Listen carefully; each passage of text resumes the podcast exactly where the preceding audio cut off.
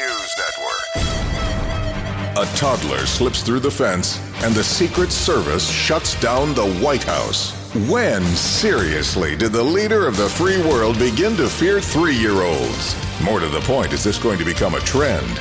Well, Mark Twain did say that diapers and politicians should be changed frequently and for the same reasons, so I'm guessing there's a point of commonality with the Oval Office.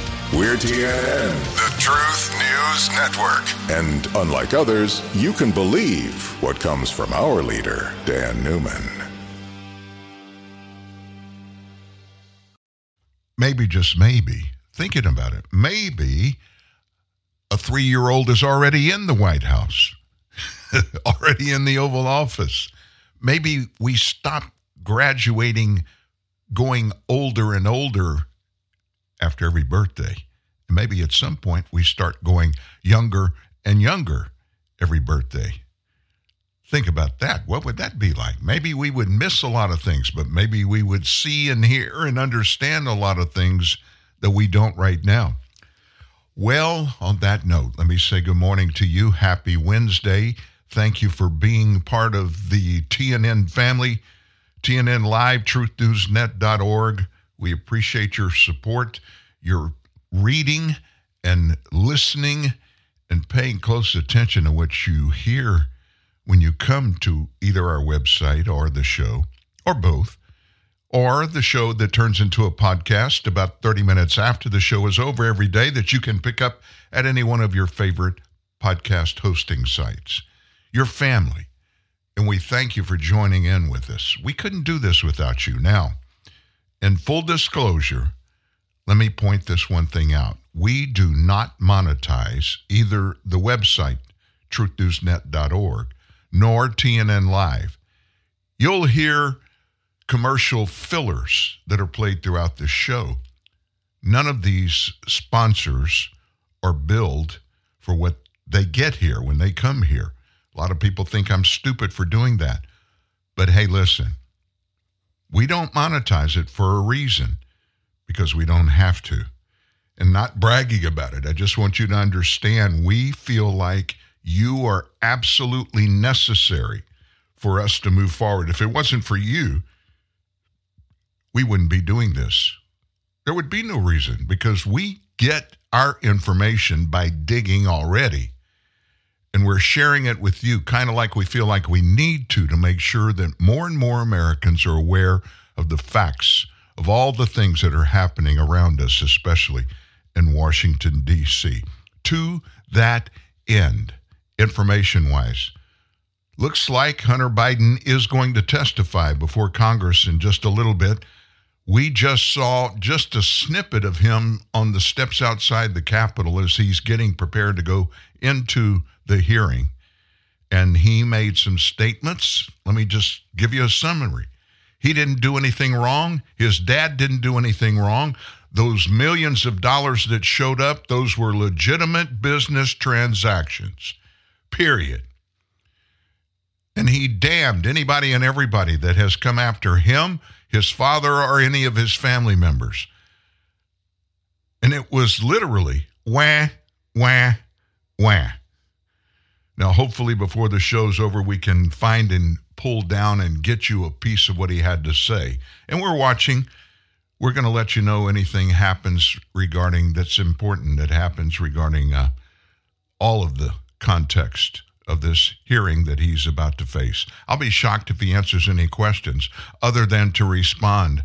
I refuse to answer that based upon my First Amendment rights, my Fifth Amendment, whichever one it is that you are not required to give evidence against yourself. Fifth Amendment, I believe. Anyway, all that being said, we've got much to get to. We've got a really good segment. Congressman Mike Johnson, brand new Speaker of the House, yesterday, he explained in detail a lot of the things that are on his plate, answering a lot of the questions. Things like, what are we doing about our budget? Is this impeachment thing going to move forward? And the 900 pound gorilla in the room yesterday was Volodymyr Zelensky. The president of Ukraine was in town begging for more U.S. dollars. Mike Johnson's got a big, big answer to those questions and more. So you're going to hear from him. and a whole bunch of other folks, and they all are weighing, weighing in with some answers to some very big questions. So, why don't you do this? Grab a second or third cup of coffee, and let's start this show today thinking um, Christmas. Hang all the mistletoe. I'm gonna get to know you better. Mm-hmm. This Christmas, and as we trim the tree, how much fun it's gonna be together. This Christmas fireside is blazing bright. And we're caroling through the night.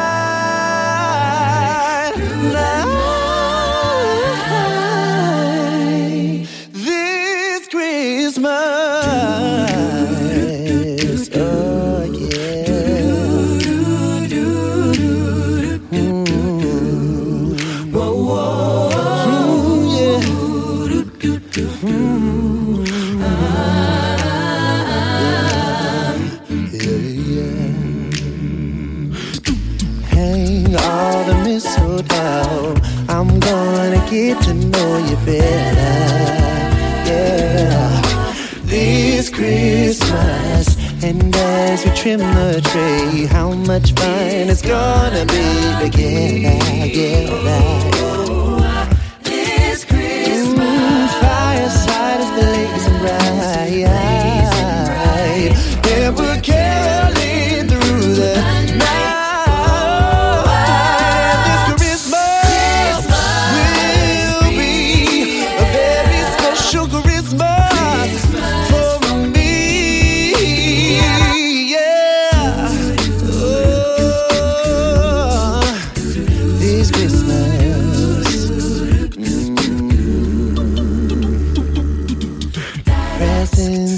And are. My world is filled with cheer and you, you, you, yeah.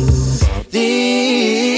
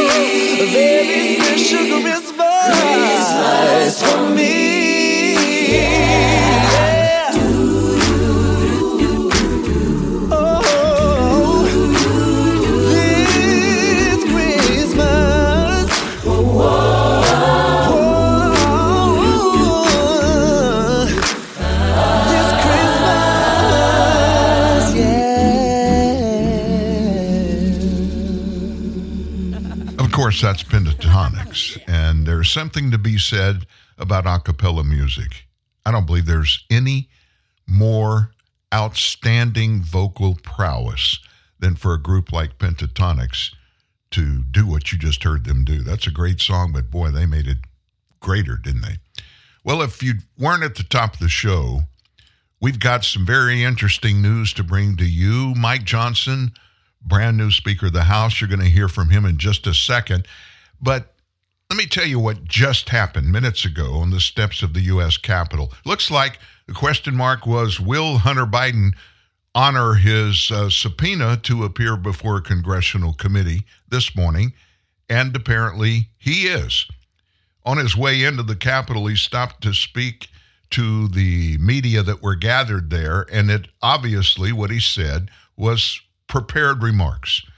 His attorneys are going to make sure whenever he gets in front of a television camera or a microphone, Hunter's going to be saying the right things. So let me tell you this whatever you hear, anything to do with allegations of wrongdoing by Hunter Biden and or Joe Biden going forward through the 2024 election, know this, whatever they say are prepared remarks. There is obviously now an agenda. The summation of what Hunter had to say, I got it almost maybe the last minute or so. I didn't get because I had to get in here and get on the show. Almost everything that he said, he was damning the Republican Party, trying to kill him, trying to kill his dad. He didn't do anything that was illegal. And his father had nothing to do with any of his business, nor did his father receive any money from Hunter's businesses. And we all know those are lies. We've got hardcore evidence that disprove every one of those allegations. So, when you hear or see these kind of things being prepared, look for the answers that are always contained not in the things you're seeing or hearing at the time, but it's a planned operation that they are either already deep into or they're preparing to cover everybody as much as they possibly can. Now, how could this be? Hunter Biden did a bunch of wrongdoing, illegal action. We all know that. He's been charged with things that are going to send him to jail. And I have a comment about that in just a second. But he is, as I said months ago, Joe Biden is at some point in the future going to be forced to throw Hunter Biden under the bus, to take one for the big guy. Now, what we are about to see, and the reason Hunter's coming forward today, this is all a planned thing. The timing, what he said this morning, and what he's going to testify to. And again, I'm kind of at a disadvantage. Uh, I can't turn the sound up here on the monitors in the studio for obvious reasons. But uh, we're watching the headlines and we'll keep you posted throughout the morning as long as it's going to last. But somebody's got to take the fall for all this wrongdoing. And every day, more and more arrows point toward the big guy as being complicit, if not the author of any or all of this. Joe Biden is implicated. But Joe, unless Joe is absolutely stone cold stupid, and I don't think he is, I think he has severe cognitive declination going on right now. He's declining. It's obvious almost day to day. So he knows his time at the top is certainly limited if there's going to be much more time at the top at all. So, what the plan is, is to keep deflecting any responsibility away from the president, Joe Biden, and Hunter take the heat. And they're going to want to get this whole thing resolved with Hunter and the impeachment upcoming uh, inquiry that's going to be formalized in a vote in the House later today. To get all that on the way, rolling along as quickly as possible, so that Hunter is either going to be convicted of a myriad of crimes that he's already charged with, new crimes probably on the way. He's going to plead guilty. And he's going to go on record as being guilty of all these crimes. And they're going to do all this in a hurry. Why so much in a hurry? Joe and his handlers are not so sure that he's going to be able to sustain a campaign to run for reelection next year in November 2024. So, what does that mean?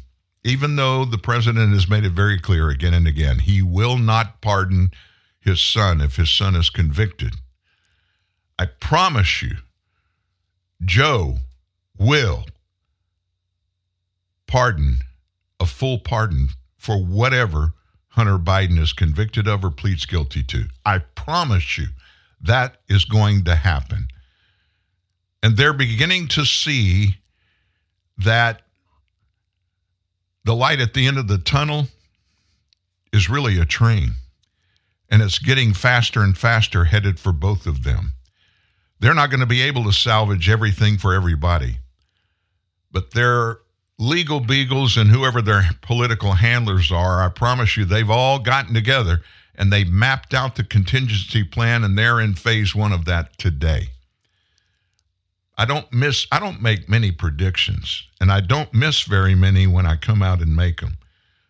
I told you days, weeks after Joe Biden assumed the presidency, he wouldn't finish this term.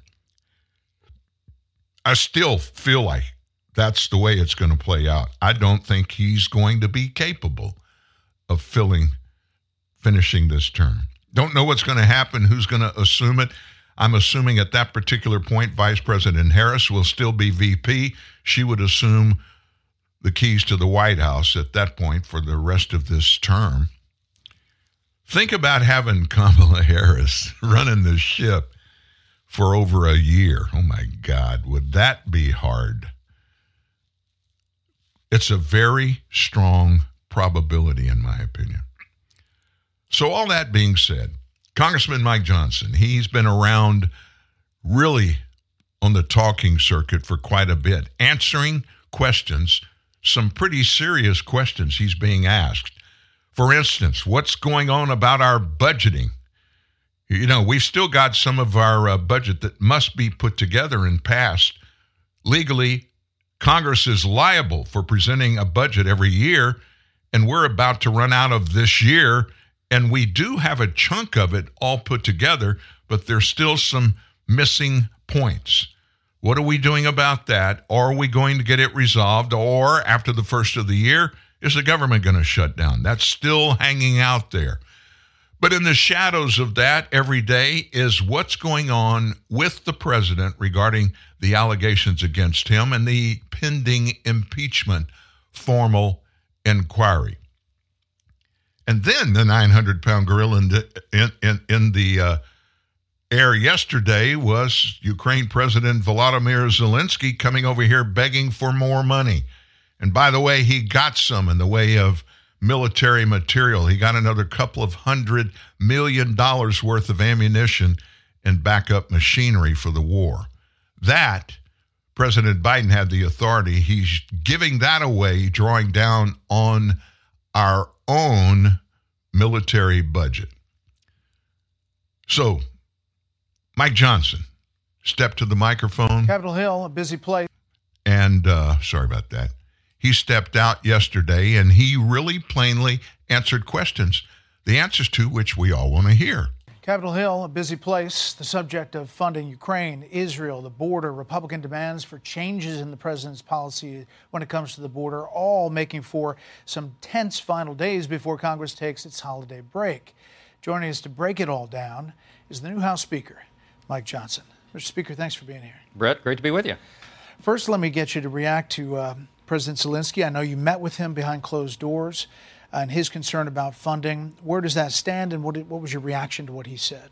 Well, I didn't hear all of the interview, but I did spend some time with him today, and I told President Zelensky uh, our, our, very clear message. It's the same thing I've been telling to the White House uh, since I, the day I got the gavel, and that is that we stand with the Ukrainian people, the beleaguered people of Ukraine, and against Vladimir Putin's brutal uh, attack, his invasion of their country. But um, we have to get our own house in order first. And what I've told the White House, and I reiterated to President Zelensky today, is that we have to have some clarity. We've been asking the White House for a clear strategy that will allow Ukraine to prevail in this conflict, and they've not provided satisfactory answers. We need clarity on the oversight over the precious treasury, the taxpayer dollars of the uh, American citizens.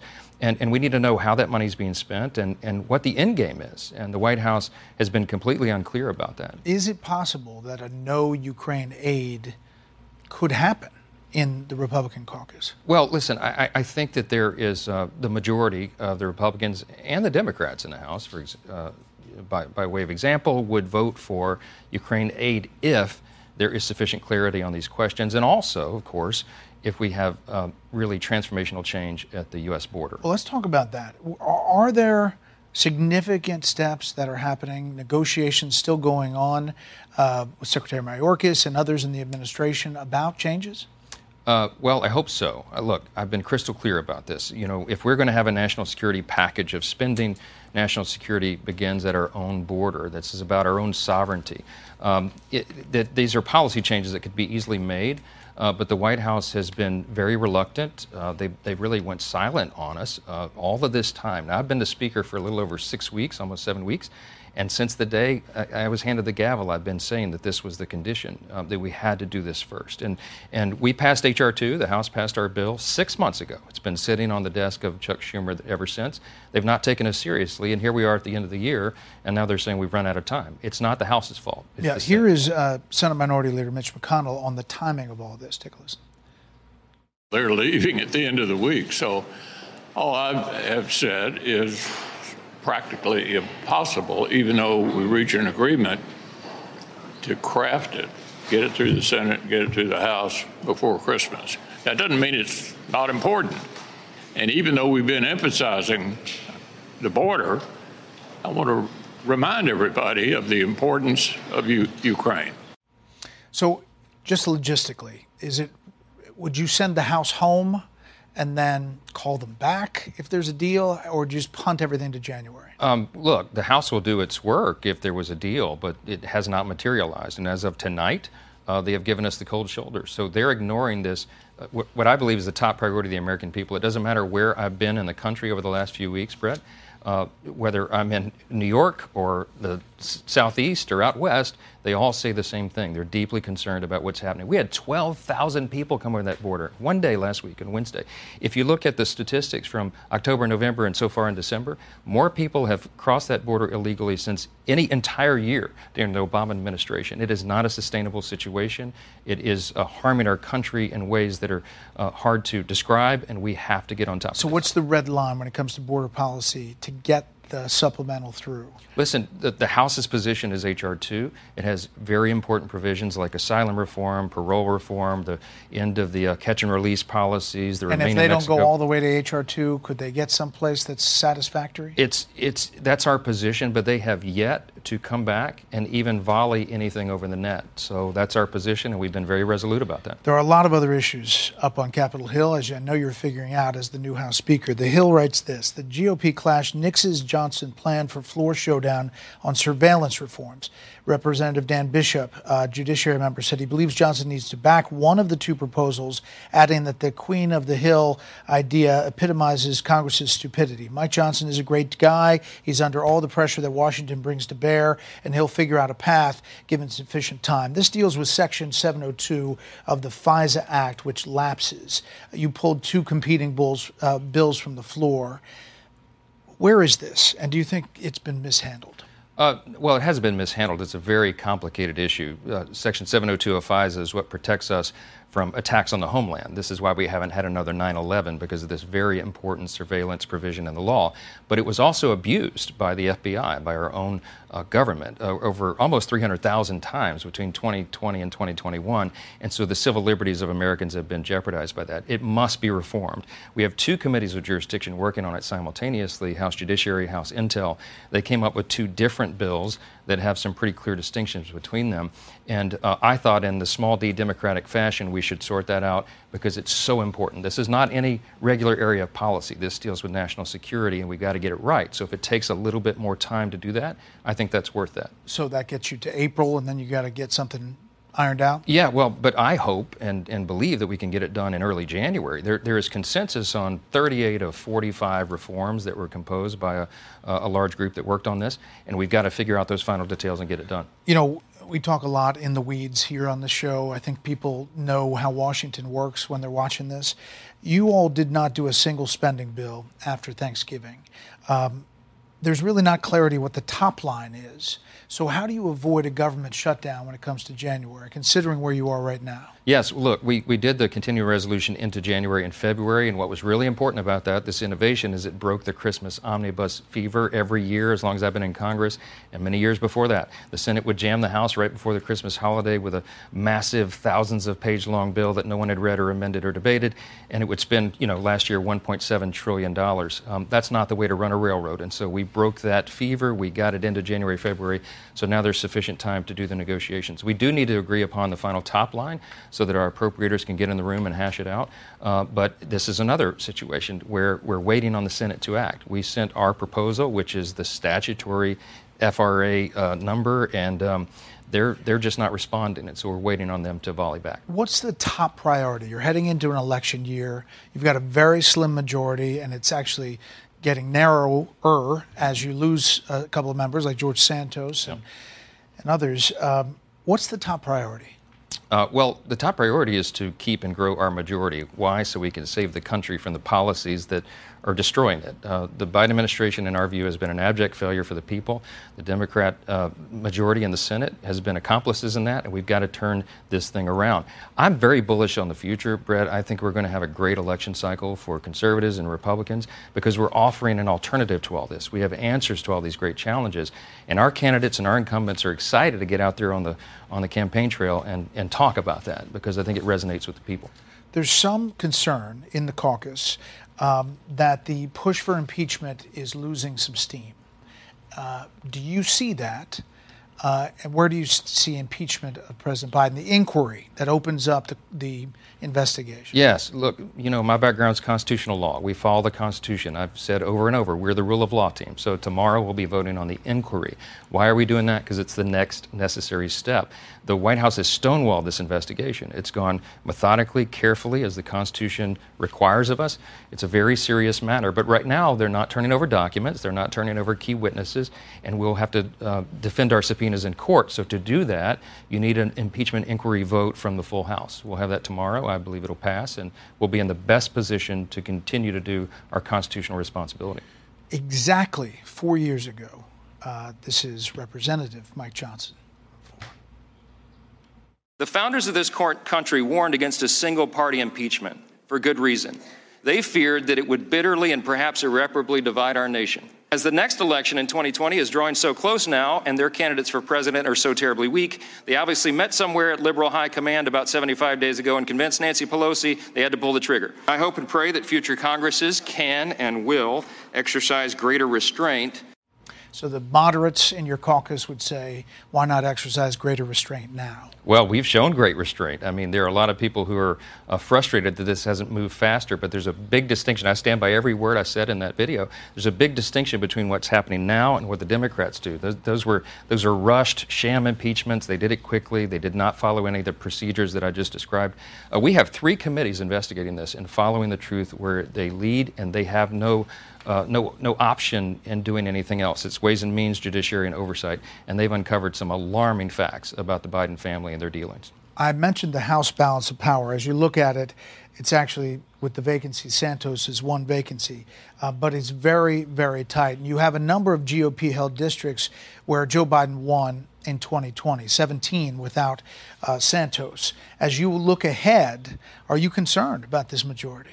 No, I think we're going to grow the majority. I really do, and, and I'm basing that on uh, my experience out in the field. I've traveled to many of these districts over the last few weeks, uh, doing uh, events in our incumbents' uh, areas, and even in the deep blue states, Brett. We're, we're running very well. Republican candidates are running well, and the reason is uh, people there are frustrated. They have Democrat, leftist, progressive governors and mayors who are destroying their economies, and crime is rising, and all the other problems. And their outlet then is to vote for a Republican for the House because that really is the only option they have to send a message that way. And so uh, the polling is very good. You know, fundraising is going well. The grassroots is excited. We have to deliver on that. If we can demonstrate that we can govern well, and I think we can, I think we're going to grow this majority. I think we're going to win the Senate and the White House. Anti Semitism uh, seems to be going into politics here. People are really upset what they're seeing at college campuses, what they're seeing in different parts of society.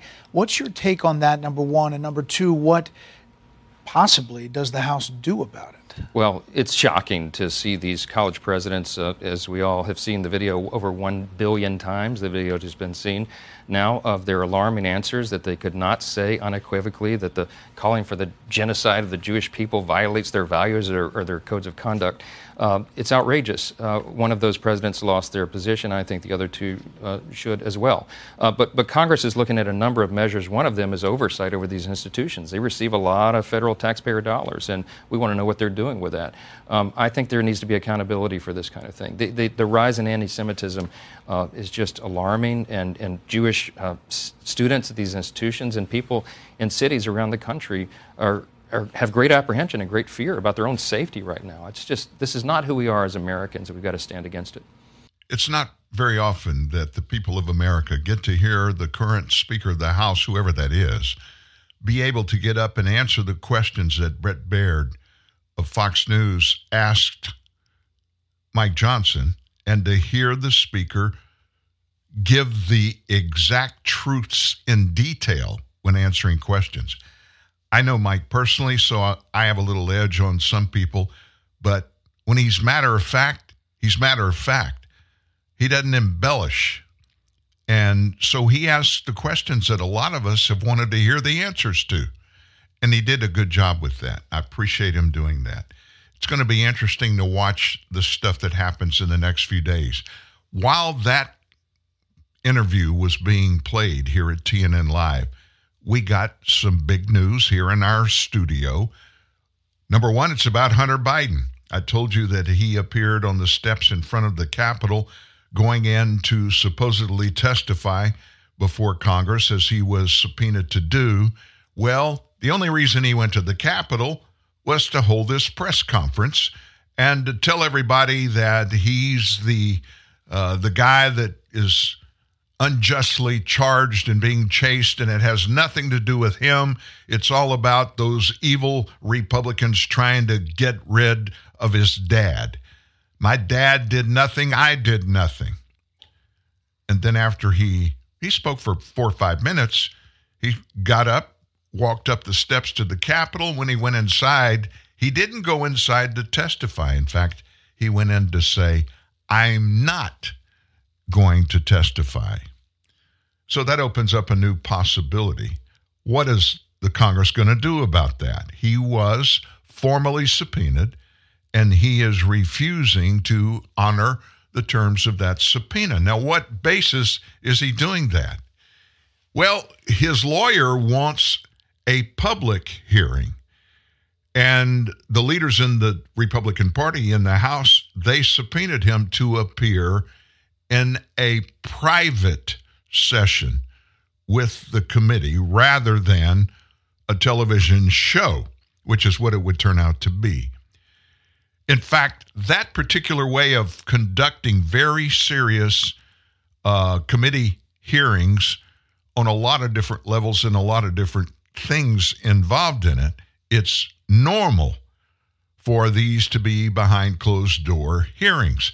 Now, leaders in that committee, including former member of the House Judiciary Committee, now the Speaker of the House, Mike Johnson, they made it very clear up front we are going to release the content verbatim, word for word after the fact, but to make sure that it's not politicized live around the nation, we demand, as Democrats do all the time themselves, we want a closed door hearing so we can ask questions and get answers and not play politics during the hearing.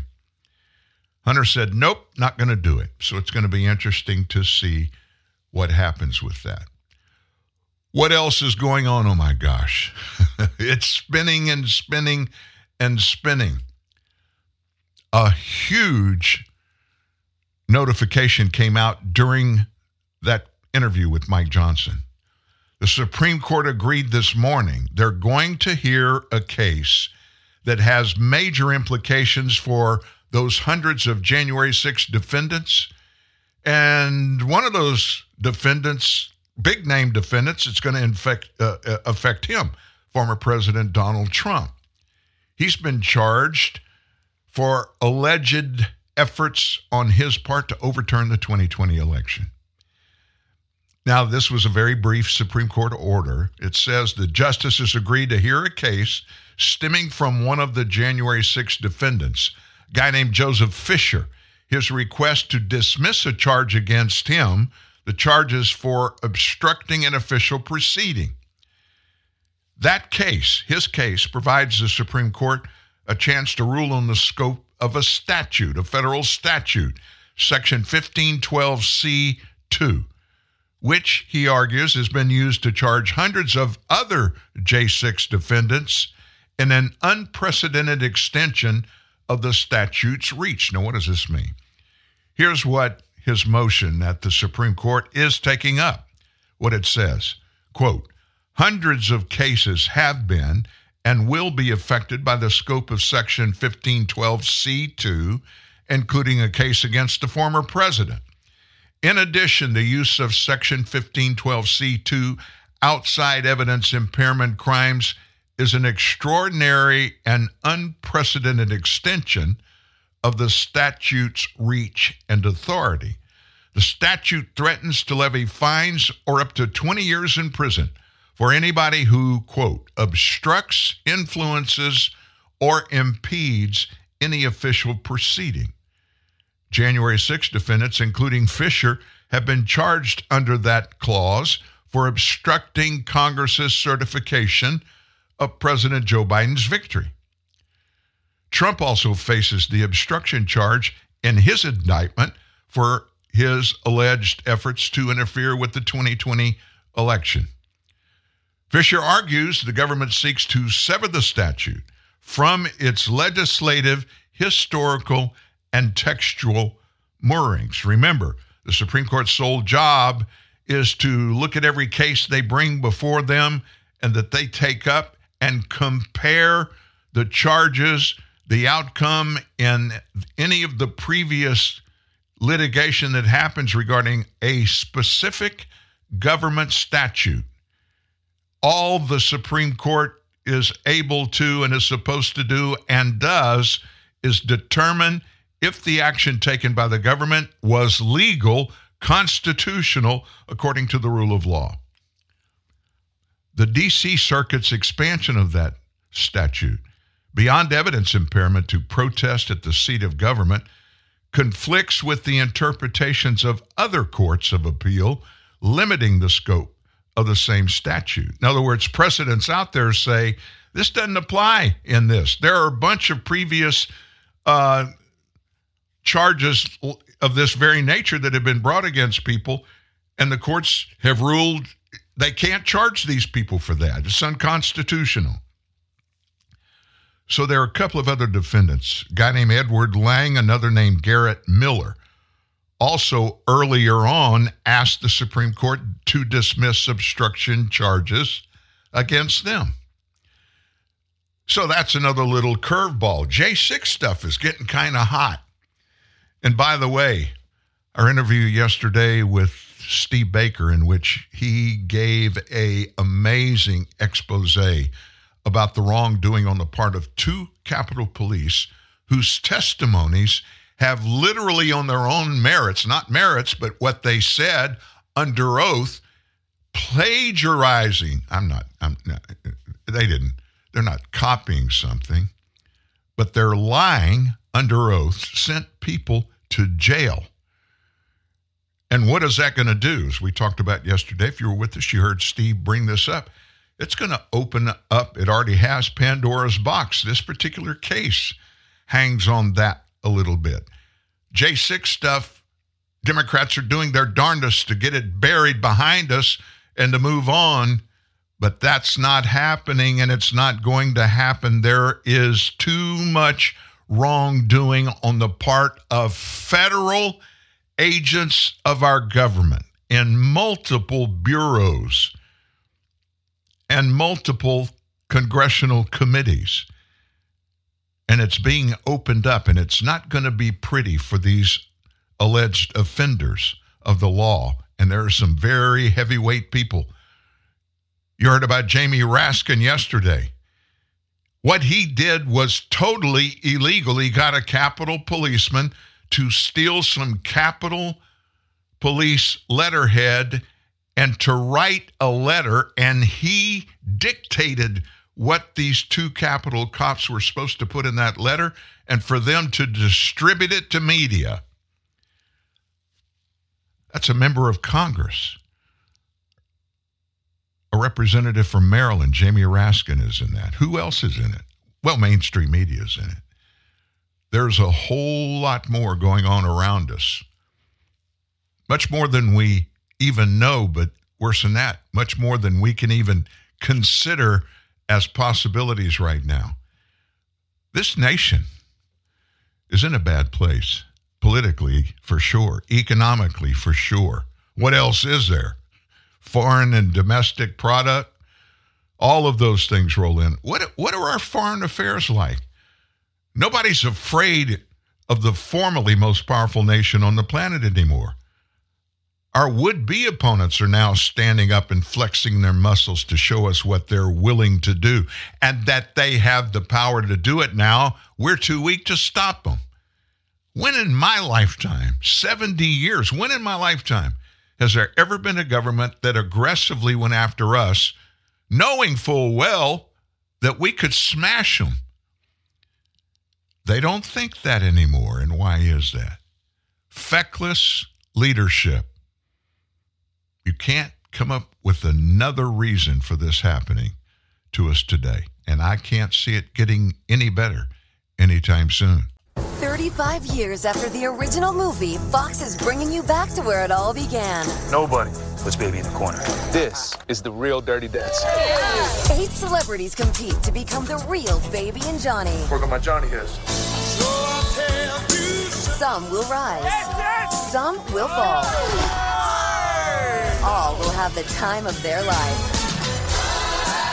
The Real Dirty Dancing four week event. Starts Tuesday at 9 on Fox 5. Little Caesar's thin crust pizza is so loaded with cheese and pepperoni you can't even see the crust. And if you ever want to see it again, listen very carefully. Bring 6.49 in unmarked bills or marked bills or coins or just a credit or debit card to Little Caesar's. Come alone and bring your friends or family. Bring everyone. Get a Little Caesar's large thin crust pizza with extra cheese and the most pepperoni, all at the nation's best price of just 6.49. Pizza, pizza. Top four national pizza chains. Extra most bestest thin crust pepperoni pizza versus large round one topping thin crust pepperoni pizza. Everyday standard menu prices at participating locations plus tax. ABC tonight. It's all about big cash. Here we go. And big crash. On the new season of Celebrity Wheel of Fortune, one star will spin it to win it all. The big winner, of $1 million.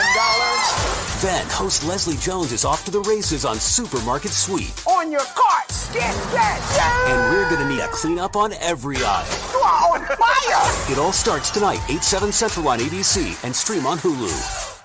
The following is an important time insensitive announcement from Staples. Now, for an unlimited time only, Staples is drastically cutting their everyday prices on hundreds of products your business needs. That's right, the clock is not ticking. Walk, crawl, or lollygag to Staples, and you will not miss this opportunity. These are everyday price cuts. Take a four pack of AA Duracell batteries was $4.79, now just $2.99. But act now or later because these Staples everyday price cuts will be around for a really, really long time. Price cuts like a two pack of Scotch Magic Tape, previously $4.79, now just $2.99. And Scotch Packaging Tape, now just $2.29 for today, tomorrow, and pretty much every day till the cows come home. But don't hurry. These everyday price cuts are indefinite. To repeat, these prices will last. So stop by your nearest Staples whenever it's convenient and take advantage of these normal, continuing everyday price cuts. Thank you. Need more cowbell? Better yet, how about the ring of truth? TNN, the Truth News Network, and Dan Newman. My least favorite thing to hear at a sports outing, at a game, cowbells. I cannot stand them. They grate on me. They're loud, which they're purposefully made to be loud, and I get it. But can't somebody come up with something with a little more creative input so that it makes sense coming out of it? First time I ever really saw that or heard it in person was at a Mississippi State football game.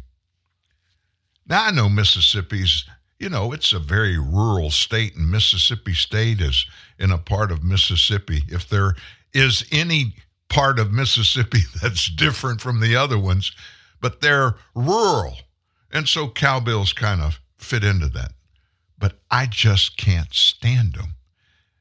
And people in most arenas, certainly inside, but not all, but in stadiums, they're banning them because they're so stinking loud. Of course, that's what they're made to do, is to be stinking loud, right? In the vein of what we went into the break talking about, how tough and bad things are, in just a moment, Larry Kudlow's going to come and he's going to break down some of the real dangers that our nation is facing, that our leadership chose for us to face it needlessly. But I'm I'm going to bring one thing to your attention before we listen to Larry Kudlow. You remember 4 or 5 days ago I talked about these not-for-profit dark money groups that are funding all of the so-called protest that in many cases they're really not a protest. They may start there, but they morph into uh, a riot. It started in earnest back when we were dealing with the every night crap going on up in Oregon, Portland, Oregon. You remember those? Every night. Was the same people, it looked like. Antifa thugs, and they were burning down downtown Portland. We ended up having a couple of people that were killed. Cops were wounded. They actually were shining lights into federal cops' eyes, and a couple of those feds were blinded permanently when on that. Somebody was organizing that, and come to find out, it's been happening for a long time, and there's a lot of big time funding and a lot of big time organizing. In an unexpected turn of events, a watchdog group report has unveiled that you remember I told you about the Tides Foundation out in San Francisco? It's a nonprofit, but Tides Foundation has been bankrolling groups that are orchestrating the right now stuff going on, the pro Palestinian rallies. The Tides Foundation, not a little bitty operation, they have already distributed over $22 million for a myriad of causes. And it draws a share of its funding from guess who? George Soros through his Open Society Foundation's network. Already, the potpourri of all of their money that's coming in, combined with George's, 22 million they've spent. The report, which is published by the Capital Research Center, which is a watchdog operation, they disclose that the aforementioned money were funneled to liberal organizations who actively participate in pro Palestinian activism. One such beneficiary is the Mass Liberation Project's Arizona chapter, which is directly affiliated and an entity of the Tides Foundation. The Arizona chapter of the Mass Liberation Project, they openly acknowledged Hamas as a legitimate political entity. They voiced support for the Palestinian resistance against what it terms as ethnic cleansing perpetrated by, guess who? Us, the U.S. government. This stand has stirred controversy, critics interpreting it as an endorsement of Hamas by us, deemed a terrorist organization by numerous governments worldwide. Not us anymore. Jewish Voice for Peace, and if not now, two groups under the Tides Foundation's financial umbrella. Those two were implicated in a protest within the U.S. Capitol Rotunda that led to about 300 arrests by the U.S. Capitol Police. So, in response to the emerging controversy, which it is, a spokesperson for Soros's Open Society Foundation said their organization's condemnation of Hamas is real. They emphasized their advocacy for a future that upholds everybody's rights and freedoms. The Tides Foundation, however, remained quiet when they were asked about what they think. So, as these revelations have come to light, every day more information is being discovered about who and how much and where this money is really coming from. They are poised to spark more debate, more scrutiny over the complex web of funding channels and the ideologies that they fuel. Implications of all of this foreshadow a challenging discourse on the ethics and the transparency of nonprofit funding. Now, what you've got to realize this is not just a casual fly by night thing. Tides Foundation and what they're doing. There are dozens and dozens and dozens of 501c3 nonprofit organizations that are established under the pretenses of being really, really good arbiters of dollars that their contributors give to them to parse out for specific causes in a nonprofit atmosphere things that the private sector can't do or will not do and talk about. It looked to me when we first saw these Palestinian, pro Palestinian get togethers, little more than demonstrations or riots is what they really were and are, that it was just too obvious that this was all coordinated and planned.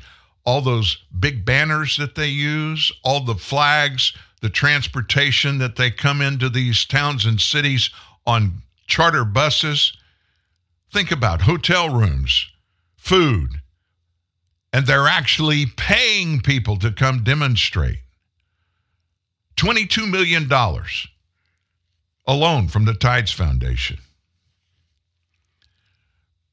If it quacks and waddles, it's always a duck.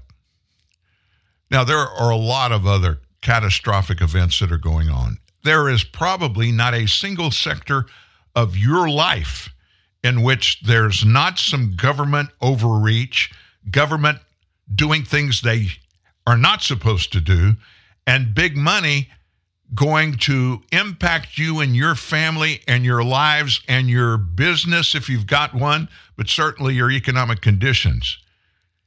And we don't even know about it. And when we find out these people that fall into all this are really real, these protesters are being paid astronomical dollars. And typically, they don't have any feelings one way or the other about the Palestinian people, even Hamas. But they're there to make a buck. And I guess basically they're there because they're sold a bill of sale that says if you do this with us, we're going to pay you first, but you're also going to be doing a good thing. Kudlow broke down how this and other stuff is really impacting Americans' lives. And it's not just economically. All right, a bunch of big stories today. Joe Biden says Israel is losing support. Oh my gosh. Meanwhile, Chuck Schumer and the Democrats still won't come to their senses on closing the border even as tens of thousands of illegal migrants are streaming into the U.S. on a daily basis. And meanwhile, Donald Trump appears to be fighting Jack Smith and the Supreme Court at the same time. We're going to have live reports from Capitol Hill and the southern border in just a few moments. Later on the show, we're going to go to Israel, where the IDF is mopping up Hamas left and right. But first, a few quick points on my part. I want to talk about why Joe Biden is so unpopular in economic terms.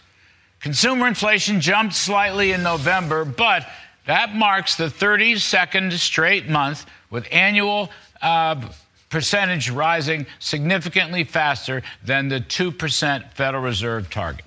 Hat tip for Breitbart's John Carney for nagging all of us about this key point.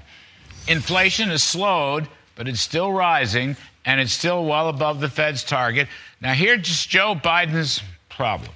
Since February 2021, which was his first month as president, consumer prices are up 17%. But average weekly earnings up only 12.8%. So that's a drop in take home pay for typical families of over four percentage points. And that is a killer for Joe Bidenomics. Meanwhile, you look under the hood, grocery prices are up 21%. That's another killer for Joe Bidenomics. Energy prices, which have come down, are still up over 30%. Gasoline prices well off their highs, but even at $3.13 AAA nationally, they were $2 last Christmas. Ouch. Another killer for Joe Bidenomics. So, eating at home? Well, chicken is up 24%. Beef's up 22%. Cereals and bakery up 25%. Now, you got to eat your veggies and have some fruits too, but that's up 13.5%. Milk for the babies? Well, dairy's up over 16%. And here's another one you might not think of fertilizer. That's up nearly 36%. And why is that important? Because it affects farm prices big time. And why is fertilizer up 36%? Because of the Bidenomics Green New Deal war on fossil fuels. But even with all these economic and political killers, President Biden still has not wised up. He just intensified his war on natural gas by issuing a regulation to abolish methane.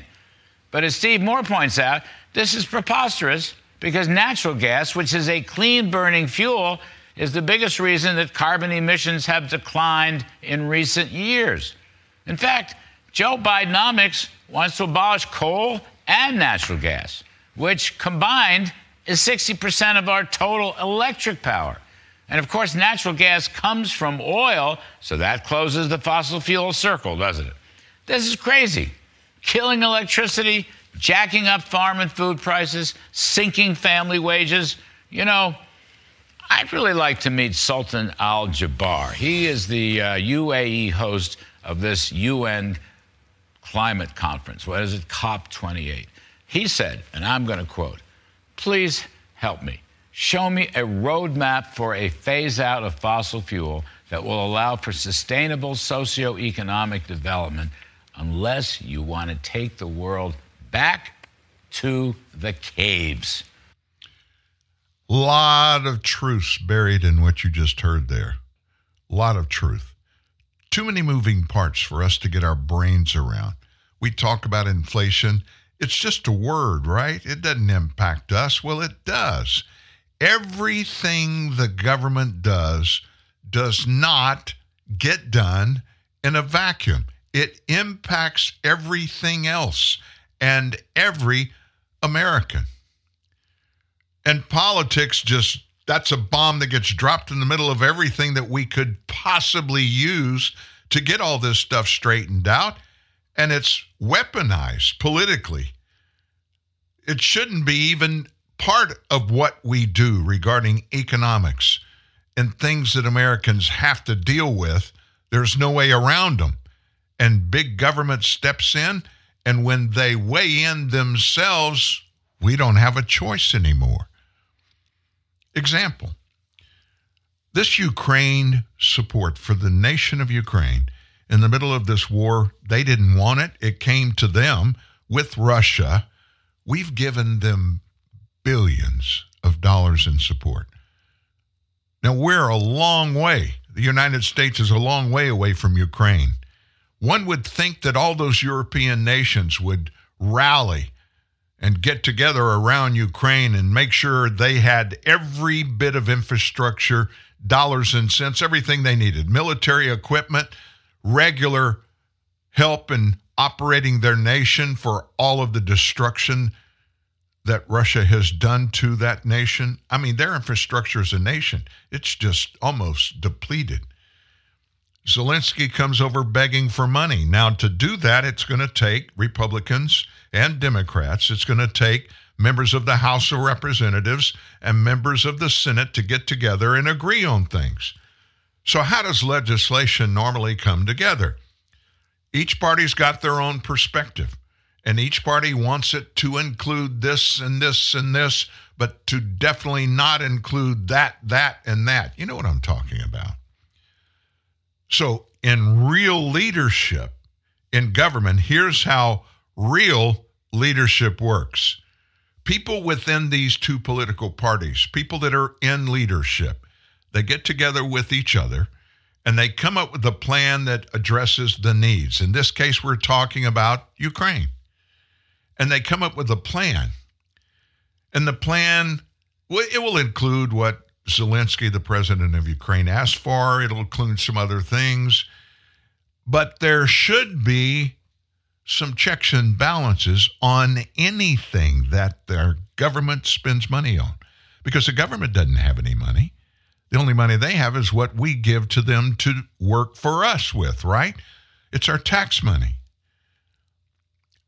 So, with all of this money, all the check writing that has taken place, and all of the cryptocurrency, by the way, and you've heard that story, we know a bunch of the crypto that was sent in that first $50 billion, a bunch of it didn't go directly to Ukraine, and a bunch of that ended up in some private folks' pockets along the way. Who were they? How much was it? We don't know. You know why we don't know? There is no oversight of what we give to Ukraine and how it is being used once it gets out of our hands and into their hands. Mike Johnson, other leaders in the Democrat, uh, the the Republican Party in the House of Representatives, they're screaming, "We want accountability. We want to know where that money's going." There are rumors all over the place. Other people, other than Zelensky, are getting all of a sudden filthy rich in Ukraine, yachts galore, and of course, you don't keep a yacht in Ukraine. Typically, where they park them is somewhere on the Mediterranean Sea. And we're finding out a bunch of previously wealthy Ukrainians are buying these 60, 70, 80, 100 million dollar yachts. Where's that money come from? They didn't have that money before the Russian invasion of Ukraine. They weren't buying all these yachts. All of a sudden, these oligarchs in Ukraine have a lot of money. Are any of those dollars ours? Wouldn't that be a smart question to ask of President Zelensky? Sure, it would be. Democrats won't do it. They refuse to agree to have an auditing provision that is attached to the money that we've already given them. But if you want some more, we've got to agree to everything be audited going forward. They won't agree to it. That's just one little example. So he's over here begging for money. The Senate yesterday voted to table a measure from House Republicans to provide assistance, financial assistance to Israel with emergency aid while cutting the budget of the Internal Revenue Service. Now, why is it done this way? It's always been done this way. It's compromise, it's negotiation. That's what government appointed and elected people are supposed to do. We're supposed to pull together and negotiate on the big issues of the day. That's what we're supposed to do. They don't want to do that. Democrats, it's my way or the highway. Congressman Mike Johnson, speaker, in the part, the segment you heard just a little bit ago, he told us before he became speaker, the House had put together a proposal for all of this. And we were going to agree. We Republicans, conservatives, I'm not a Republican, but I am a conservative. I'm a little more conservative than the straight down Republican line in political conversations. But that being said, here's what we will do we want to reduce the number of those internal revenue agents. What was it, 80,000 they were going to bring in? Take that money and put it as part of the aid we're talking about giving to both Ukraine and to Israel. We're going to do that. We want to see actual movement on securing our southern border, not Ukraine's, ours. And those are we will not negotiate unless those things are included in whatever bill and the things you want to talk about in this funding bill. They told them that months ago. They knew this wasn't going to be passed by Republicans. So, yesterday, the vote passed on party lines in the Senate. The bill cleared the lower chamber earlier in November. The measure would have provided Israel with $14.3 billion in support in the middle of the ongoing conflict in Gaza while imposing matching cuts on the IRS to offset the expense. 12 Democrats in the House joined with the Republicans to advance the plan. Senate Majority Leader Chuck Schumer had called that plan a deeply flawed proposal. Schumer, on his part, had supported pairing emergency aid to Israel with more funding for Ukraine. But Republicans hope to pair Ukraine funding with appropriations to bolster our border security in the middle of the unprecedented surge in illegal crossings. But they tabled the bill. That means they just put it on the table and said, we'll think about this later. Senate Republicans earlier this month, they unveiled a litany of their demands to pair Ukraine aid with border security, which Schumer rebuffed as a total non starter. That's the kind of stuff we're having to deal with. And it's not very productive. Now, how about the nuts and bolts of this Ukraine continuation thing? Senator Ron Johnson, he had some good things that he shed light on answering my question. Tuesday, during an, opin, uh, an appearance of his on Fox News, the Ingraham Angle, Johnson, who's from Wisconsin, a Republican, he rejected comments from his Democrat colleagues that Ukraine will win its war against its Russian invaders. Johnson called Biden's push for Ukrainian victory a fool's errand. So Laura Ingraham talked to the senator, and I didn't download the conversation. Let me just give you from the script. Here's the Q&A. Laura Ingraham, is this 8th grade? Let's start with them not losing. What are the American people gaining here? Johnson said, "Well, first of all, there's no strategy for Ukraine to win because it can't win. The only way they could win is they'd have to start lobbing missiles into Moscow to reduce Russia's support for the war, and they can't do that. Ingraham, the Pentagon knows this, though, right? Johnson, yep. Ingraham, the Pentagon knows, Pentagon knows that they have lost the war already. Johnson, this is 22 months. They tried, some offensive, it didn't work. This is a bloody stalemate. Every day that goes by, more Ukrainians die, more Russian conscripts die. Take no joy in that. More Ukraine gets destroyed. So this war should be brought to an end. The sooner the better, because every day the outcome ends up being worse. It's going to have to be a negotiated settlement. And from a standpoint of, you know, what America wants, we want a secure border. Ingraham said, but that's a separate thing. I mean, of course, we want a secured border. This whole idea of tying them together, that was a fool's errand from the beginning. Tying our border to Ukraine. What do we do to Ukraine? Makes the zero sense. Johnson, the way that President Biden wanted to do, he just wanted more money to more efficiently encounter, process, and disperse, meaning give them more and more and more money. Also, Congressman Johnson, a private conversation he had with me, he said this We demand that Ukraine allow us to audit what they did with all the money that we've given to them during this Russia conflict, this war with Russia. Sometimes none of this makes any sense whatsoever. None of it. And honestly, I'm not a stupid person. I'm pretty smart.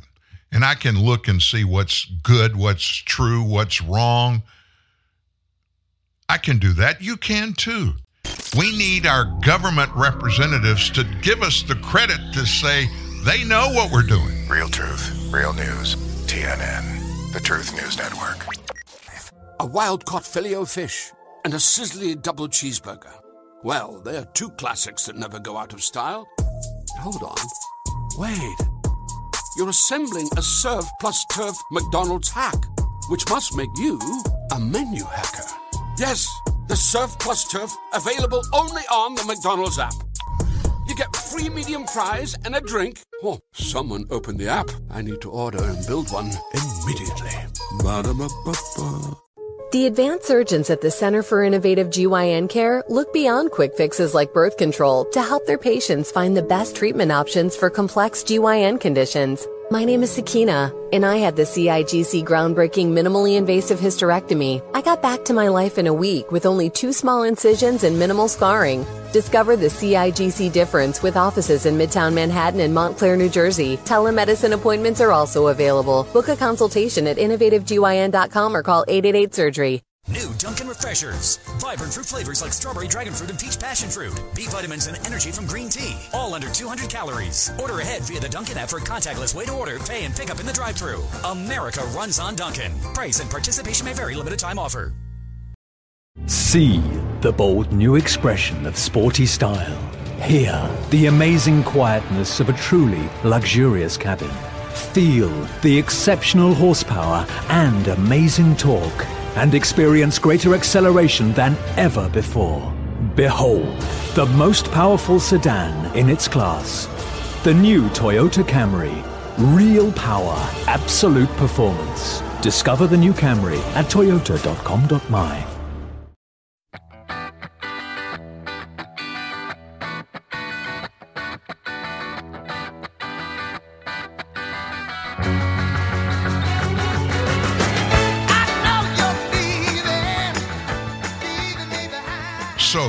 is to be a hearing, or they're going to bring the um, the vote to the floor of the House of Representatives today regarding formalizing an impeachment inquiry.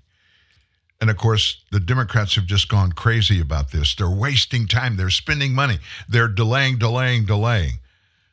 No. You heard Congressman Mike Johnson explain there's a constitutional way to do this. And we don't want to do what they did twice to former President Donald Trump. They impeached him twice. They rushed. They didn't have any real meat on the bones that justified impeaching Donald Trump. But what they did was politicize that. That's the whole purpose of impeachment, the way that Democrats have done it. Not just now, but in the past. And it's supposed to be a bipartisan effort. So, what has happened that's taken so long for the Republicans to get to where we are today, where they're about to vote to have a formal impeachment hearing investigation to get and force force the White House to finally give up, provide documents and provide people to come answer questions, White House people about all of the stuff that allegedly has happened. Now, a bunch of it is not alleged at this point. You realize that. A bunch of it's factual.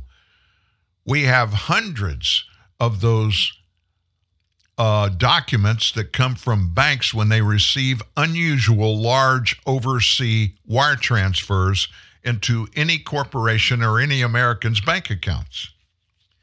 We have that proof. And you've heard it ad nauseum. I'm not going to go into that. But what we're trying to get to and has to happen before a determination is made, a vote is taken to actually impeach Joe Biden is to get these few missing pieces that are missing because they refuse to come testify, just like Hunter Biden today. Now, that's not about impeachment, but it's about things that would likely confirm the responsibility in all of this wrongdoing that right now Hunter's the only one charged for, and they won't do it. And I'll ask this question again. They want it to go away. Democrats want it all to go away. This is nothing but a political circus. There's no there, there. There's nothing to get there. Well, we can make this go away in one day. Give us evidence. Give us evidence, Mr. President. Give us your actual bank records of every account of yours and any, any entity that was yours or you were involved in or that gave you money. Just give it to us. Prove that. And if there's no there there when we get through with that, we're done. We'll just go on down the road and you can finish this term as president and run for reelection if you want to. But if they didn't do anything wrong, if President Biden did nothing wrong, why is he so desperate to not have to come forward and provide anything at all? Why would they refuse to if they're not guilty? That's the question that's being asked and asked and asked. And there are no answers. They refuse that. that almost always that means only one thing in politics, only one. There's some there there. So yesterday CNN's Phil Mattingly he was interviewing New York Democrat Rep Dan Goldman over Democrats' efforts to impeach former President Trump. Now, if you put this one that's pending, it might roll into a formal impeachment against Biden, but that's not set yet. But obviously, the left want to, and they did go after Donald Trump twice. House Republicans today are planning to hold a vote to formalize an impeachment inquiry into Joe Biden as president. Now, again, remember, this is only his official capacity. Congressman, this is what Mattingly asked of Dan Goldman, who is, in, in my eyes, the most egregious, nastiest, uh, unrealistic member of the House of Representatives. He's obnoxious. Story for another day. Mattingly, Congressman, can I ask, what's interesting is you listen to what Congressman Buck, Ken Buck, is saying, what a lot of the moderate Republicans are saying in terms of their willingness to get behind the formalized vote. I went back and read Speaker Pelosi's 2019 letter to the caucus on her decision to formalize the vote, and the rationale was the same in terms of facing obstruction. They needed more legal tools to get documents. I understand what you're saying about the difference between what the Trump counsel's office was doing versus what the Biden counsel's office in practice on the documents. But I think my question right now is didn't you guys kind of lay the groundwork for everything the Republicans are doing right now? I don't even know who this Mattingly guy is, but I have a lot of respect for him now for asking that. So Goldman responded If it were the case that the Biden administration was completely stonewalling, and that President Biden said, I will defy all subpoenas, and the Biden administration has turned over no documents, provided no witnesses, then yes, the same logic would apply. But of course, Goldman said that is not the case. The White House and the administration has been unbelievably cooperative with the fishing expedition of an investigation. Hmm. They have given essentially the Republicans every single thing they've asked for. You don't have to take my word for it. James Comer said it several months ago when he said he had 100% cooperation from the administration. This is an investigation in search of facts. There are allegations that are completely unfounded. And every single time a Republican is asked to point to specific direct evidence leaking Joe Biden to any misconduct, they're unable to be to do it because it does not exist. Their own witnesses said that at the original and only public impeachment hearing. So this is just so they are just trying to desperately find some rationale to go forward with it, but there is none. Mattingly said, but it's not just Republicans. It's Dean Phillips, the Democrat presidential candidate, who's also a colleague of yours in the House. He suggested in an interview that the impeachment inquiry into Biden could make him unelectable as a general election nominee. What is your response to that? Well, Goldman argued that polling in 18 Biden districts where a Republican currently holds a congressional seat shows voters are dissatisfied with their current representation and would be more so if an impeachment vote went forward. How can you even remotely tie Goldman's response to whether or not this impeachment inquiry should be formalized and initiated today? Do you think any Republicans are concerned about what Democrats who support Biden would think if they go and impeach him and nothing happens on the other side? Look, you're completely blind, deaf, and dumb, or just plain stupid if you look at everything that has been in the public purview about Joe Biden's wrongful, allegedly corrupt financial dealings as part of the Biden family syndicate. You're crazy if you don't think there's something there.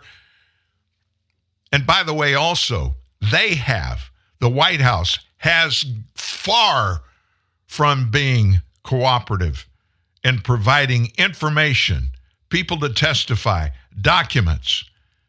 They haven't give the Republicans anything they've asked for that it's anything of substance in this investigation.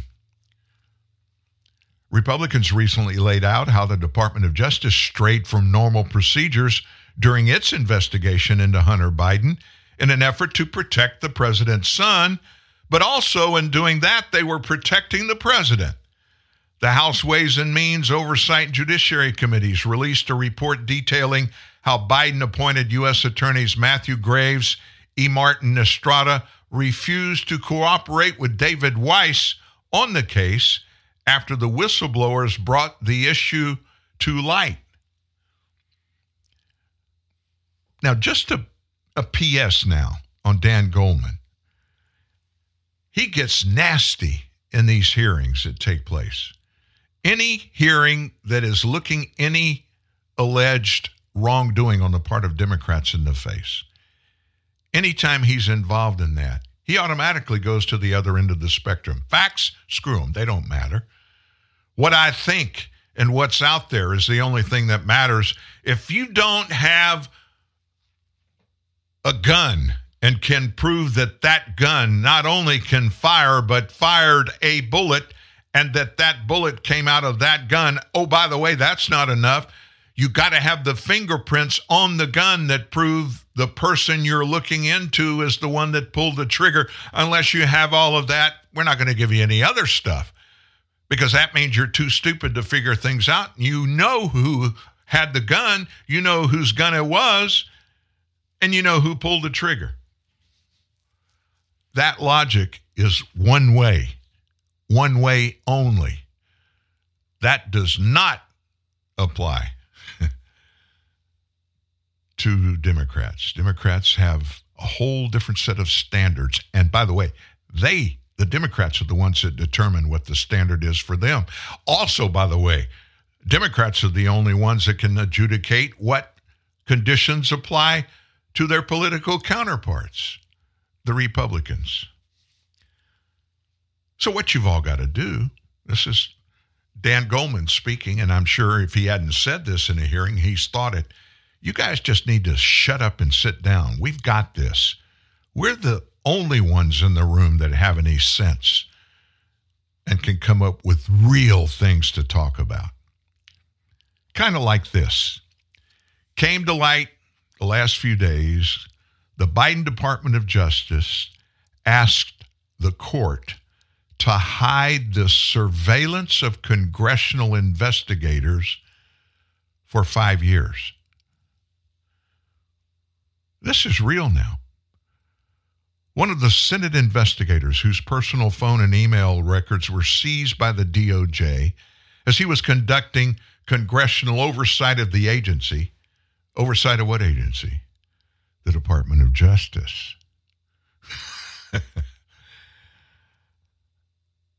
this investigator told Just the News he's confirmed that the government successfully asked a federal court to hide its spying on Congress for five years. Jason Foster is now the head of the Empower Oversight Whistleblower Center. In 2017, at the time of the secret surveillance, he was the chief investigative counsel for Chuck Grassley, senator from Iowa, who was a senior member of the Senate Judiciary Committee. Foster yesterday said that lawyers for Google have now provided him documents that show that DOJ asked a federal magistrate for five consecutive years to delay notifying him that his data had been subpoenaed in an apparent federal leaks investigation. And that seizure of his personal data occurred back in 2017 while he worked for the Senate. Ordinarily, under the original court order, Foster would have been notified a year later. But because the DOJ sought court approval ex parte to keep its surveillance secret, he wasn't alerted until just this fall, six years after the initial subpoena. By the way, ex parte actions are motions, hearings, or orders granted on the request of and for the benefit of one party only without notice to the other party. In this case, that would have been Foster. This is an exception to the basic rule of court procedure that both parties must present at any argument before a judge. At least a dozen Republican or Democrat members of Congress or their staff, including people like former House Intelligence Committee lawyer Kash Patel, also have been notified in recent months that Department of Justice spied on them. The DOJ Inspector General and the House Judiciary Committee have launched investigations into whether the surveillance of congressional staffers' communications was lawful or violated the Constitution's separation of powers clause. Patel filed a federal lawsuit alleging his civil rights have been violated. Foster said the court orders made clear the DOJ under both Presidents Trump and Biden kept making annual court requests after 2018 to keep the existence of the congressional subpoenas secret. These are orders from the court that say Google says to Google, you're not allowed to tell Jason or anybody else, any of his Democrat and Republican colleagues, whose information, whose phone records, whose text records you saw. You're not allowed to tell them that we subpoenaed those records that you gave them up. That was in the initial request that was for a one year time frame. And then they renewed it every year in September or August of every year for the next five years.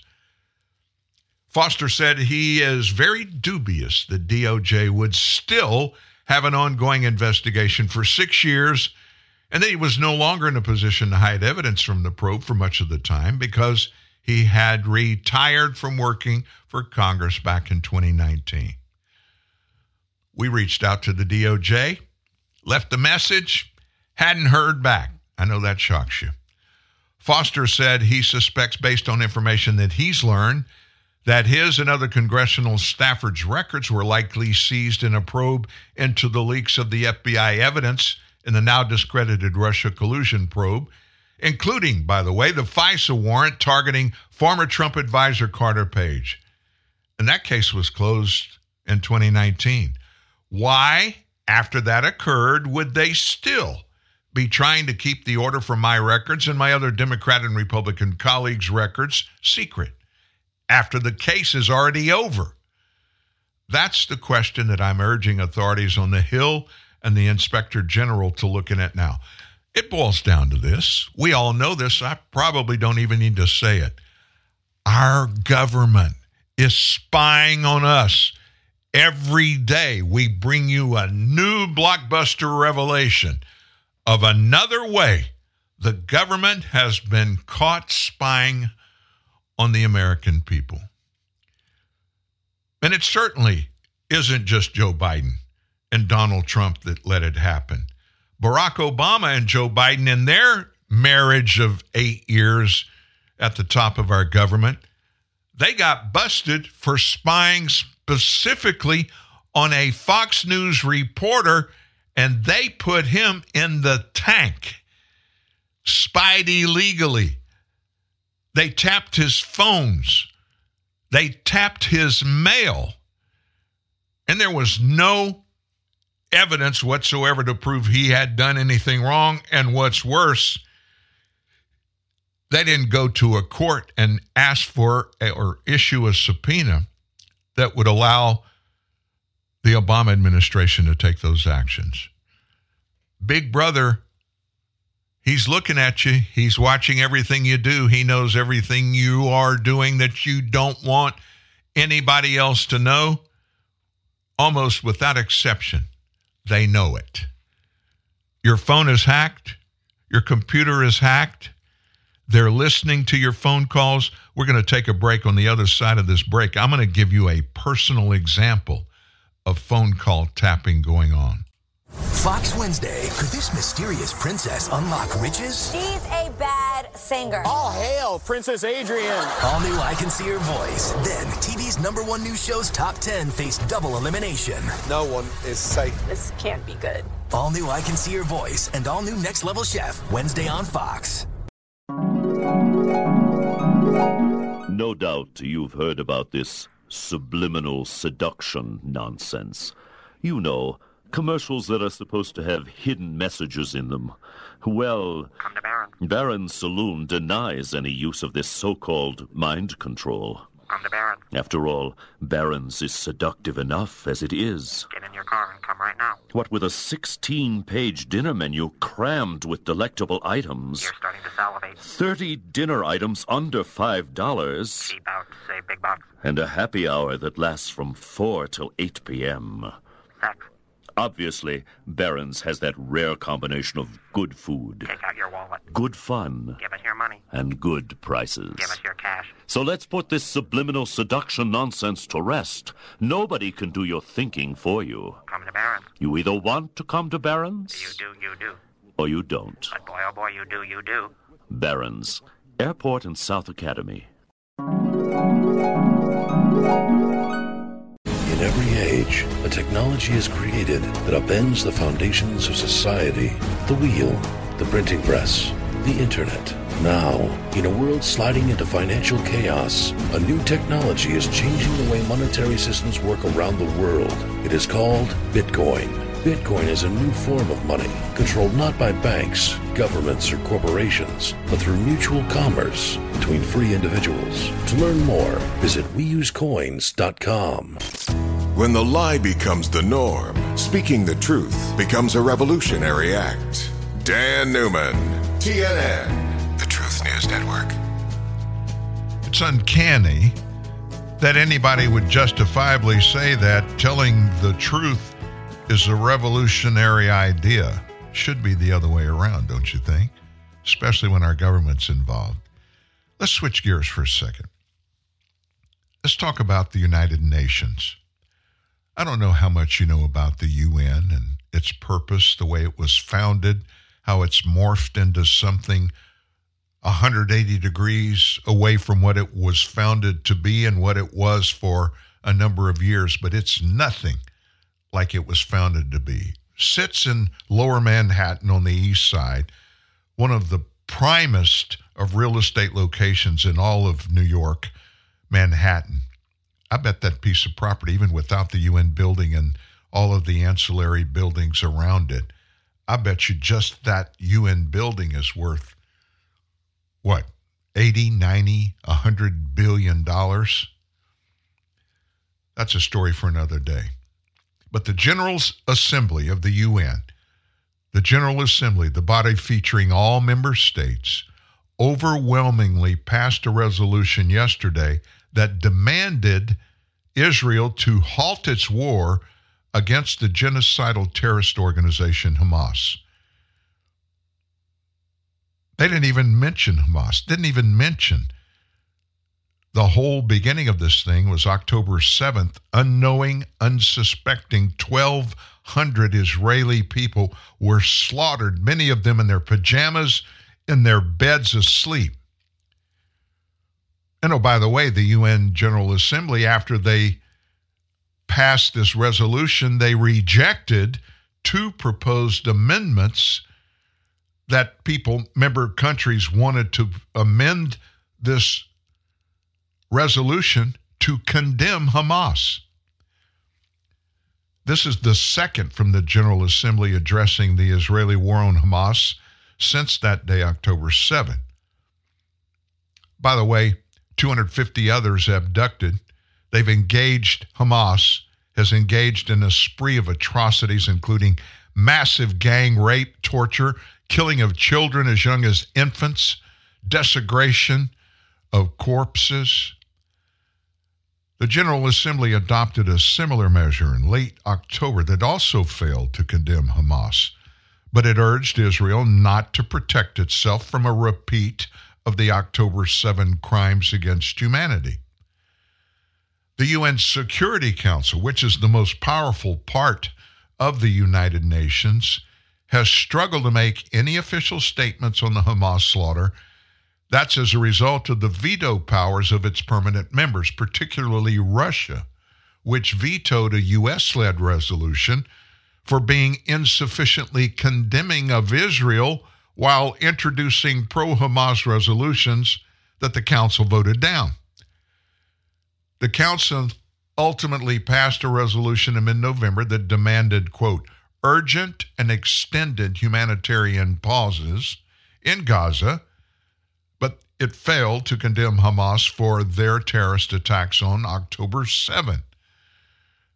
This resolution on Monday received the support of 153 of the General Assembly's 193 members. Only 10 countries, including Israel, as well as the U.S., Paraguay, Guatemala, and Liberia, voted against the resolution. Another 23 countries, prominently including European powers like Germany, the United Kingdom, and Italy, they didn't even vote, they abstained. Today, the UNGA Emergency Special Session adopted Resolution ES 10 22 that demanded immediate humanitarian ceasefire, all parties comply with their obligations under international law, unconditional release of all hostages, as well as ensuring humanitarian access. That doesn't sound very comprehensive. And it certainly stops short of what should happen there. So let me put this to bed. You want Dan's opinion on this whole thing? If you are a regular here, you know this.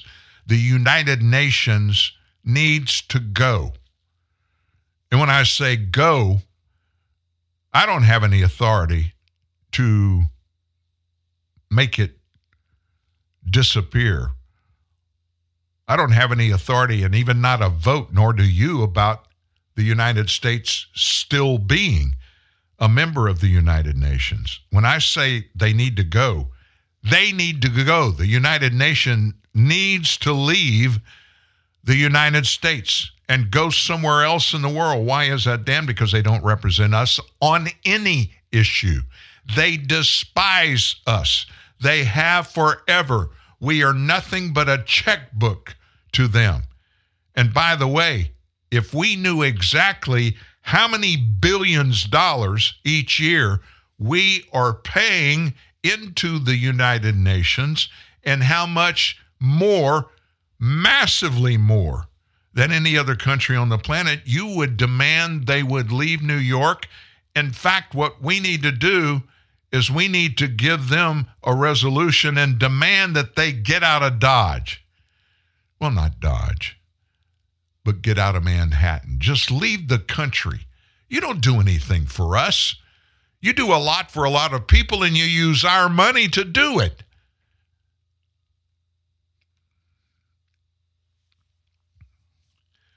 So, what is Israel up to now? You know, we were warned that they were thinking about bringing in seawater out of the Mediterranean Sea, which is right there at Gaza, and start flooding the Hamas tunnel network with that seawater. Now, to me, that would be the last straw for me. If I was a fighter, of course, if you're going to be a fighter in Hamas, that means you're a terrorist. If I was a terrorist and they were about to turn this water jet on coming out of the med and I'm running through these tunnels to try to get away from it, that would be the scariest thing that could possibly happen to me. I'm a good swimmer. But if you're in these tunnels and all of a sudden the tunnel's getting flooded with water, there's no place to go. There's no place to come up above the water and get air. The IDF, Israeli Defense Forces, they've started flooding that network of tunnels. The IDF is carrying out a sweeping counteroffensive now in Gaza, doing that to eliminate Hamas. And we know what Hamas has done. As part of the next phase of this counteroffensive in southern Gaza, the IDF is currently flooding the Hamas tunnel network with seawater, and that tunnel operation spans roughly 300 miles under Gaza and serves the nerve center for the terrorist group's operations. Unnamed U.S. officials are speaking to this, giving this information to the Wall Street Journal. And, pause there for a second. Any unnamed U.S. official, when you hear or see that term, I immediately say, I don't know if I believe that. If it's that important, and this, if it's true, is really important news, somebody needs to own it. Seriously. Now, we're told this operation involves multiple pumps siphoning water from the med, jetting it into different entrance points in the tunnel system, a process that is likely going to take weeks. Some U.S. officials have warned the operation might not work, but others say we're optimistic that it could at least partially clear the tunnels. In addition, the IDF is utilizing different ways to destroy the tunnel system, including airstrikes, drones, dogs, robots, and liquid explosives. The IDF has been hesitant to send troops directly into the tunnels themselves, as it would prove a challenge to fight in such a cramped underground environment, potentially rigged with traps. Now, I know the IDF, they're really powerful. They understand that part of the world. They know intimately, far better than we do in the U.S., what this uh, expanse of tunnels constitutes and what's there and what it would take to function. I, I understand the water. I understand the ongoing airstrikes using drones. Dogs? I don't know about that. I don't know what a dog can do in the deep, dark part of the underground. They don't carry guns. And I'm a dog lover, by the way. Any of you know me and know our studio and know what we do during this as we speak. I wish this was video. I would show you Olivia, our five pound Yorkshire Terrier, is lying on the console and has been since the show went live an hour and 42 minutes ago. And she is, as we're talking, she's asleep dreaming because her tail's wagging. I'm, a, I'm a dog lover. That has nothing to do with this story.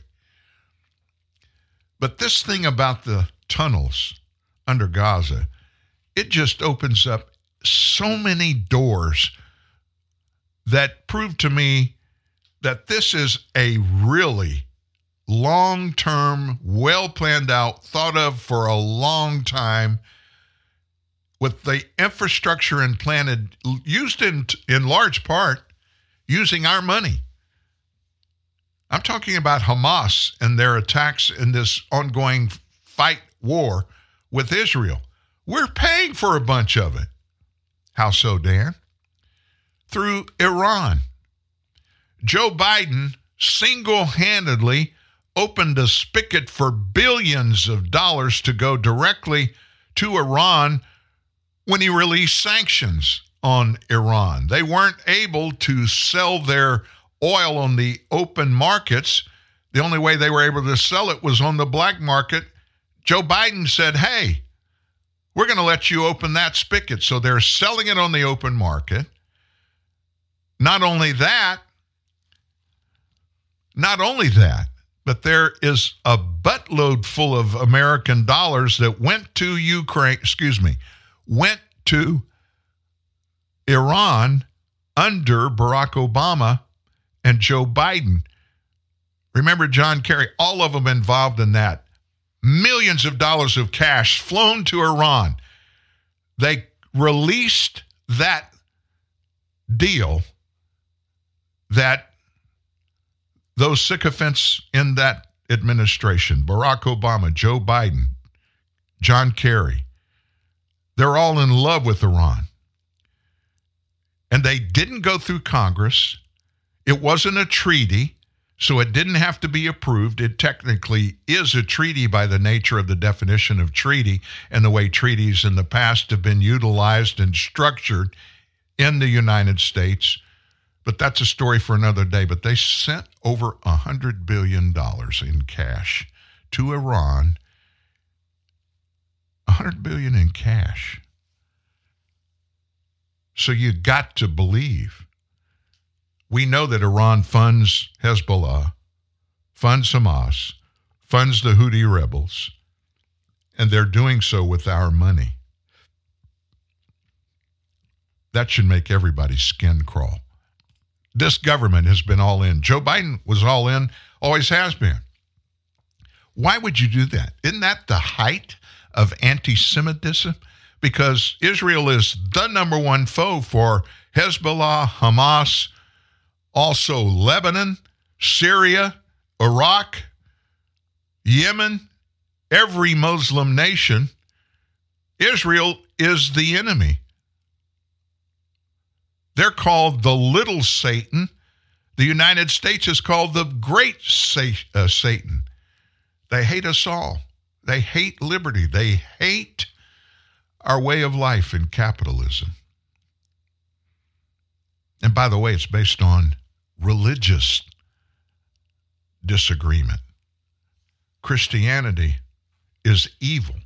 In fact, I have read the Quran, which is the Muslim Bible. I have read it. There's a place in it and references that lean to this thing all the way through it. The Muslim is directed regarding the infidel. What's an infidel? In their lingo, anybody that's not a Muslim is an infidel. They are told by their God, Allah, when you confront the infidel, you either convert him or her to Islam or you kill him. That's an edict from who they say their God is. So they hate us, yet we keep giving them money. And they're taking a bunch of our money in our faces, funding Hezbollah, funding Hamas, all these other jihadist organizations around the world that are going after us and every free nation, our allies, and yet these hardcore Democrat leftists are all for it. If that's not hatred for Jews, I don't know what is. In that vein, Biden yesterday threw Prime Minister Benjamin Netanyahu under the bus. This was day before yesterday, I apologize. He could be getting a bit squeamish about his professed, quote, unwavering support for Israel, with the anti Semites in his party's base on the verge of an open revolt that could doom his reelection hopes. And so, in a stunning about face, our geriatric career politician president told donors that the Jewish nation is losing world support over the ongoing operation to eliminate the terrorist presence in Gaza. And he threw Israeli Prime Minister Benjamin Netanyahu under the bus by demanding changes in Netanyahu's government. Now, I may be wrong, but I thought Joe Biden was the United States president. I didn't think he was the over president of Israel over president would mean he would be above. There is a president, by, by the way, of Israel. I can't remember his name. We've had sound bites with him on this show before. Netanyahu is the prime minister. Our president despises Benjamin Netanyahu, and Biden has the unmitigated gall to demand that Netanyahu changes things in his government. Now, this has got to be true because it's it's from CNN. Biden made his remarks behind closed door to some high rollers in Washington yesterday, a sign of a major shift from the White House as demands for him to put his foot down on a ceasefire before the Hamas terror organization has been wiped out. That's not what the Jewish people want. That's not what the Jewish army, Israeli Defense Force, is going to do. I think he has to change. And with this government, this government in Israel is making it very difficult for him to move. Now, that's our president talking about their prime minister. Joe was describing Netanyahu's regime as the most conservative government in Israel's history. What the heck is wrong with that? As opposed to Joe Biden's government, which in the United States is probably the absolute most liberal, leftist government, top down controlling government in U.S. history. I guarantee you the history books are going to bear that out.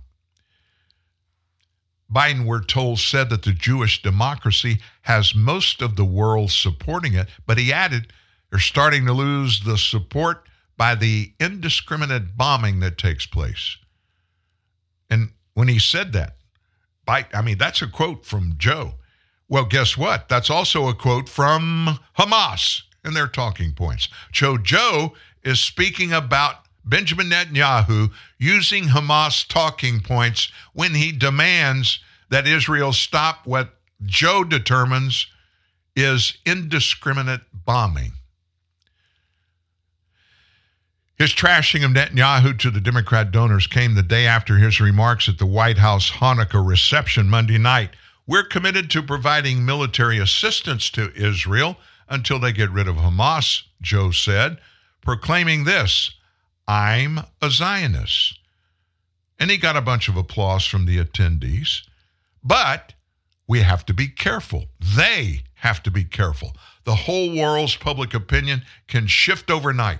We can't let that happen, Biden said, not elaborating on what he meant, but he's been under intense fire from anti Semitic elements of the Democrat base to force a ceasefire in Gaza. And every vote is critical for him in an election year. You know that. Every vote except of the Jewish people in the United States. Organized mobs have taken to the streets, have stalked Biden, chanting Genocide Joe, as the anti Israel Democrats of the squad have whipped up an anti Semitic fervor that has manifested itself in the menacing of Jews across America. Not altogether surprising, considering the degree to which the demagogue in chief and his fellow Democrats have mainstreamed racism against white people. Biden's remarks, they don't have anything to do with Israel. He doesn't know squat about what's going on in Israel. You know that. But it has to do with his pressure being put on him to simply fall in line instead of doing what he should be doing. His flip flopping comes after Rashida Tlaib expressed her dismay with the Democratic leader telling the Wall Street Journal that she's not on board with another four years for Joe. The struggle that I have with the president is a number of issues, she told the outlet, which caught up with her as she kicked off her own reelection campaign. And by the way, that's from the heavily Muslim Detroit suburb of Dearborn, adding that her Middle East refugee constituents feel invisible to this government. Joe Biden supported the genocide of the Palestinian people. Of course, that's never been defined for me. Never. And the American people won't forget, Tlaib said in a controversial ad in which she accused Joe Biden of having blood on his hands. There's also the report of a mutiny within Biden's own government over his not getting with the program on a ceasefire. According to an NBC News report, Hundreds of federal government employees have signed an open letter to Joe demanding his administration push for a ceasefire. Why? To protect the lives of Palestinian civilians. Dozens of Foreign Service officers at the State Department have voiced objections to the administration's handling of the conflict and several official dissent cables. That's according to different congressional and administration officials. And at the U.S. Agency for International Development, hundreds of employees signed a letter critical of the administration's approach. So, doesn't that just all fit together in the way that we know this government is governing itself? Well, what is that, Dan? Joe Biden walks outside every morning, if and when he wakes up that day in the morning, and he licks his thumb and sticks it up in the air. And everything he says that day is going to be based upon which way the wind is blowing in Washington, D.C. at the moment that he sticks his thumb up in the air. It has nothing to do with the rule of law, nothing to do with the U.S. Constitution, nothing to do with what's right and what's wrong morally and spiritually, according to his doctrine. He's a lifelong Catholic. None of what you see him making normal and okay is good and comes out of the teachings of his church. None of it. So, who is he representing? Well, he doesn't represent me or you, most of you. I know we have some dissidents that tune in every day, but most of you are conservative people that you believe in the rule of law, you believe in the Constitution, you believe in the structure of our government as a representative republic, and the representatives comprise the House and the Senate in Washington, D.C., 535 individuals that craft our laws based on the will of their constituents.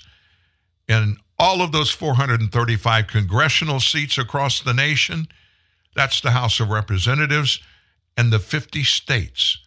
Each of those states, two U.S. senators represent that state's people.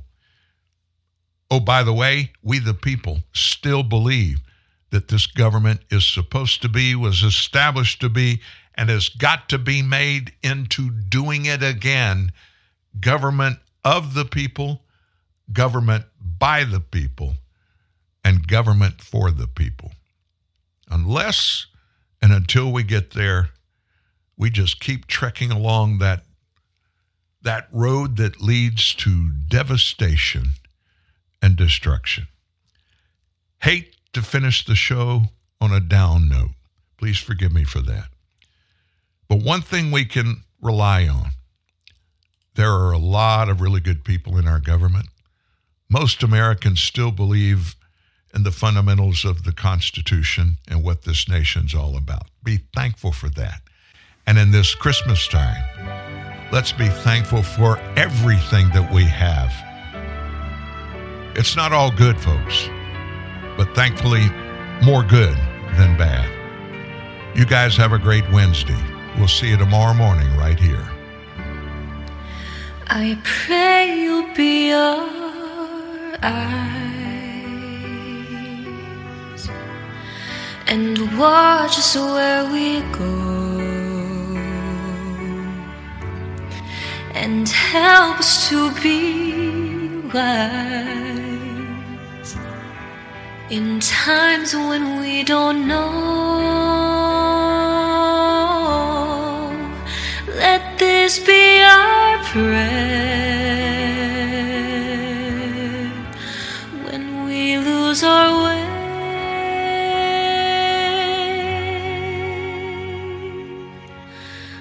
Lead us to a place, guide us with your grace to a place where we'll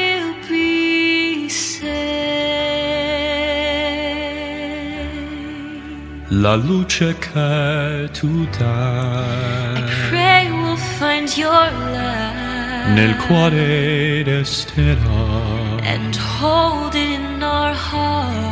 a ricordarci che Stars go out each night. la tenna stella sei nella mia preghiera quanta felice when shadows fill our day. Lead Lead us to a place, Guide us with your grace. to a place where we'll be safe.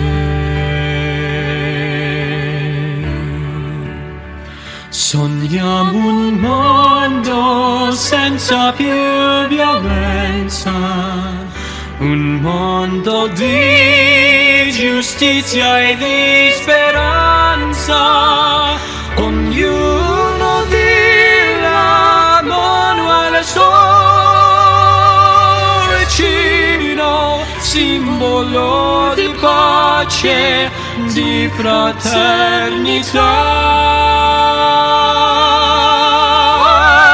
La forza che ci dà We ask that life become il desiderio che watch us from above. ognuno tra via muore